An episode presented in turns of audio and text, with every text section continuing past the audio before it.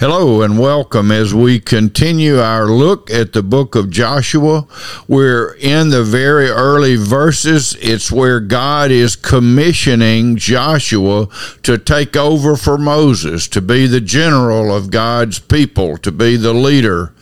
And so we come to the last part of the commissioning service, and that's in verse 9. And God says to, to Joshua, Have I not commanded you? Be strong and courageous. Do not be frightened and do not be dismayed, for the Lord your God is with you wherever you go. Amen. God bless the reading and understanding and applying of His holy word. What jumps out at us? He's saying, I, am not giving you some hints. I'm not, this isn't a suggestion box. He said, Have I not commanded you? Command is a strong word. Have I not ordered you? He's saying, Listen to me. I am God. Be strong and courageous. Not in his own strength. He needs that too. But he's saying, Be strong in the Lord. Be courageous in the Lord there's no need to fear. There's no need to be uh, intimidated by these circumstances, even though this would be timid, intimidating to anyone because he is being commissioned to take over from from Moses a task that Moses had tried for many years to complete and had not been able to do so. And he's saying, Moses, my servant, is dead. Now you, Joshua, take these million and a half or two million very uh, stiff necked people and lead them across the Jordan River to the promised land where for 40 years they have failed to go. So he's saying, I'm commanding you. You know, the things that God commands us to do, he enables us to do. But we have to do it in his strength, not in ours. He is strong, but we are weak. So he said, I've commanded you, be strong in the Lord and be courageous. Don't worry. He said, do not. That's a very strong statement. Do not be frightened. Don't be frightened. Don't be afraid. I am with you. He said, Do not be dismayed. Don't let the circumstances overwhelm you.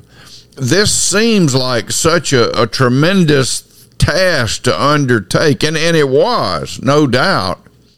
But he said, Don't be frightened and don't be dismayed. For I am the Lord your God, and I am with you wherever you go. Do you know that God is still keeping that promise to you and to me? If you're a born again Christian, if you put your trust in Jesus Christ as your Savior, and been born from above, born of the Spirit, which happens when we place our faith in Christ. And that's all a gift from God by God's grace alone, through faith alone, in Christ alone then he's telling us he'll be with us no matter what, no matter where we go. And if you've never done that, let today be that day. You don't have to be in a church building. You don't have to be with a pastor. You don't have to do any of those things. You, you and God, you say, God, I can't do this on my own. My trust, my hope is in you in the finished work of Jesus who died on the cross to pay for my sins in full. And so I put my trust in Jesus. I put my faith in the Lord Jesus Christ. And I am born again. So if you've never done that, let today be the day of salvation. For all those that are in Christ, know that, that we also have a commissioning.